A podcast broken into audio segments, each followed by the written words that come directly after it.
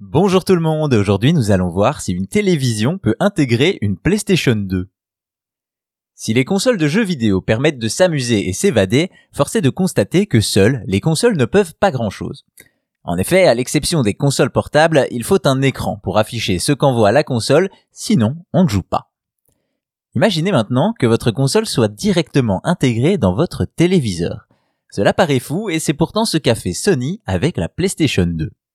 C'est en 2000 que Sony sort sa PlayStation 2, un nom gravé au rang des consoles cultes dans l'histoire du jeu vidéo. Cette renommée, elle la doit à son succès et à ses jeux incontournables comme God of War, Shadow of the Colossus ou encore Silent Hill 2 et tant d'autres.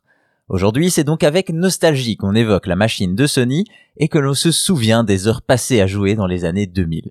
Pourtant, dix ans plus tard, soit quatre ans après la sortie de la PlayStation 3, Sony sort en exclusivité en Grande-Bretagne un objet tout à fait étonnant. Au prix de lancement de 200 livres sterling, le Bravia PX300, un téléviseur avec une PS2 intégrée.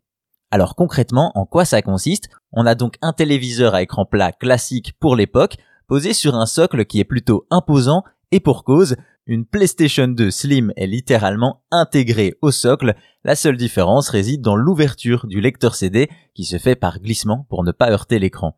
Ce n'est pas tout, la téléconsole de Sony est aussi accompagnée de sa télécommande spécifique avec un bouton power pour la télé et un pour la console, mais aussi d'une manette PS2 évidemment nécessaire pour jouer. L'autre point fort de ce PX300, puisque c'est un téléviseur avec tout un tas de connectiques, il peut également accueillir d'autres consoles, permettant donc de combiner PS2 et PS3, mais également des machines Xbox ou Nintendo. Voilà donc comment Sony a fait rentrer une PlayStation 2 dans un écran avec cet objet aujourd'hui plutôt rare que l'on trouve surtout chez les collectionneurs, une télévision console qui nous montre une fois de plus que le jeu vidéo donne parfois lieu à des technologies inattendues.